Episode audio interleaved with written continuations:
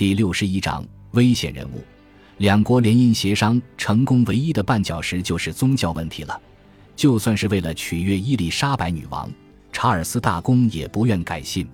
只是哈布斯堡王朝君主已经准备让步，只要伊丽莎白女王的态度软化，让他弟弟除了公开陪伴他参加圣公会礼拜外，可以私下参与弥撒仪式。如此一来，查尔斯大公就绝不会做出任何破坏英国国教的事情，同时也愿意马上迎娶伊丽莎白女王。到了十月，萨塞克斯伯爵写信给伊丽莎白女王，呼吁她接受这个条件，同时私下寄给塞西尔一个纸条。各界的看法是，若女王陛下在她的宗教争议上不愿满足他，那就代表她绝对不想接受这件事，因为此事的高度争议性。伊丽莎白女王转向枢密院寻求意见，塞西尔与诺福克公爵都倾向接受对方的妥协，但莱斯特伯爵认为女王成婚将毁了他的一切，而北安普敦侯爵、潘布鲁克伯爵与弗朗西斯诺利斯爵士均反对。尽管知道不能再拖太久，必须给查尔斯大公一个答案，但伊丽莎白女王依然无法下定决心。几周来。枢密院中的反对派一直抗争，想让女王接受他们的观点。至于在维也纳方面，让萨塞克斯伯爵感到愤怒不已的，就是莱斯特伯爵用尽心机，完全不讨人喜欢，破坏联姻计划，包括策动积极派的新教神职人员强烈反对，不让信仰天主教的查尔斯大公接近圣坛。最终，莱斯特伯爵获得了胜利。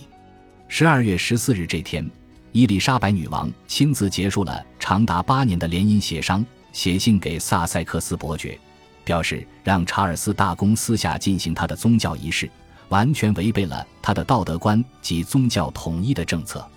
就算他个人答应了，英国国会也不一定会愿意。在没有国会的背书下，他绝不会一意孤行。塞西尔、诺福克公爵与萨塞克斯伯爵的希望也到此告终。而他们将令人失望的结果全都怪罪到莱斯特伯爵身上，同时也预见伊丽莎白女王终身不婚可能带来的损害。哈布斯堡王朝君主也感到震惊不已，同时拒绝伊丽莎白女王对查尔斯大公访英讨论宗教事宜的要求。他也已经料到他会拒绝。沮丧的萨塞克斯伯爵则交出加德勋章，展开了返家的长途旅程。做出了这样的决定，可说是伊丽莎白女王十分睿智的举动。这一决定让英国不致陷入宗教纷争，降低了造反的可能性与内战。他绝对没有忘记，当他的姐姐要嫁给西班牙的菲利普国王时，英国民众是如何群情激愤的反对。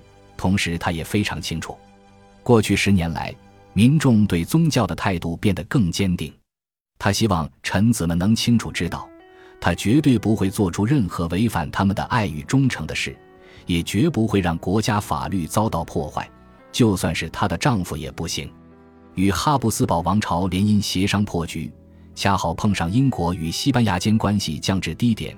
起因是直言不讳的格洛斯特主教约翰曼说出了不恰当的话。当时伊丽莎白女王派他担任西班牙大使，他抵达西班牙后。便公开诋毁天主教信仰与罗马教皇，同时警告女主公伊丽莎白女王避开黑暗的力量。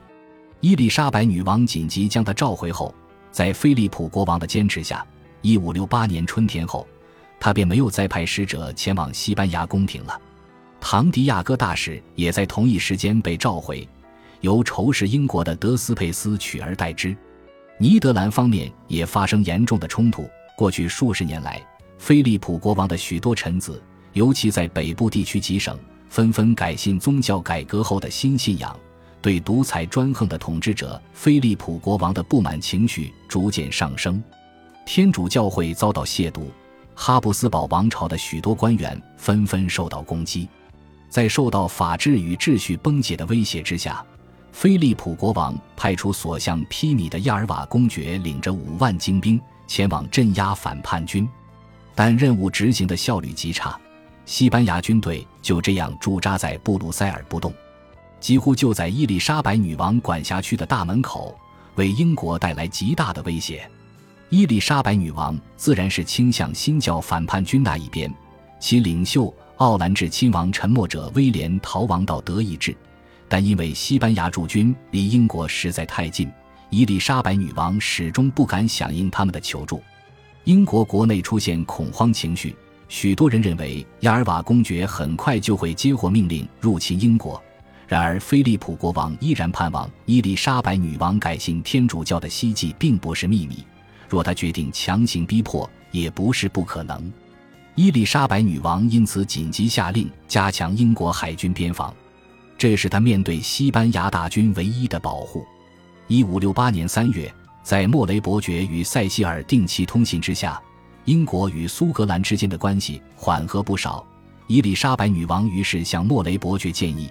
由他出面向囚禁了波斯威尔侯爵的丹麦王请求，将囚犯释回苏格兰，接受达恩里勋爵谋杀案的审判。长久以来，伊丽莎白女王一直垂涎着玛丽·斯图亚特的珠宝，尤其是其中有一条以六条项圈串成的大珍珠项链。于是，在接下来的一个月中，伊丽莎白女王委托莫雷伯爵出面，并以超出法国王太后凯瑟琳·梅迪奇所开的价钱。用一万两千埃居购得这一批珠宝收藏。五月一日，珍珠项链抵达英国，伊丽莎白女王掩饰不住兴奋之情，向莱斯特伯爵与潘布鲁克伯爵炫耀。这串珍珠项链后来于许多伊丽莎白女王的宫廷画像中都可见到。五月二日，玛丽斯图亚特逃离了利文湖，苏格兰地主的弟弟乔治道格拉斯。幻想与玛丽斯图亚特坠入爱河，在五月节庆典的掩护下，安排一位仆人偷取了地主的钥匙，并为囚犯玛丽斯图亚特伪装，仓促地送上在岸边等候的船只。接着，道格拉斯护送玛丽斯图亚特前往汉密尔顿宫，与几名苏格兰贵族及六千名反叛军会合。当伊丽莎白女王听闻此事，亲手写了一封信恭喜玛丽斯图亚特。并提供协助与支持，但事情并不顺利。五月十三日，玛丽斯图亚特的反叛军在雷克塞德遭到莫雷伯爵的精兵击退，仓皇中他知道什么都没了，只好从战场上逃离。他花了三天三夜的时间轻骑往南逃，甚至剪掉头发避免被认出来，仅靠着牛奶与燕麦过活。五月十六日，他终于穿越索尔维湾逃出苏格兰。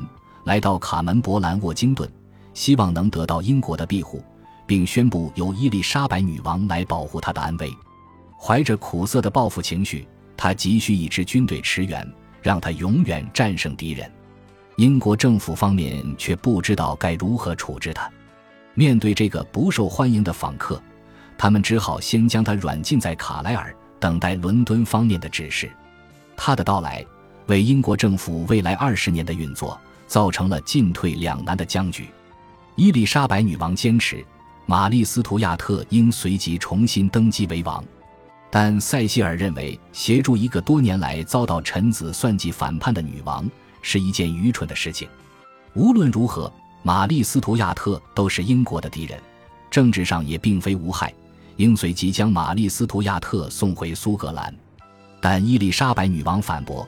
表示这样做等于是将玛丽斯图亚特推入绝境，她绝对做不出这样的事情。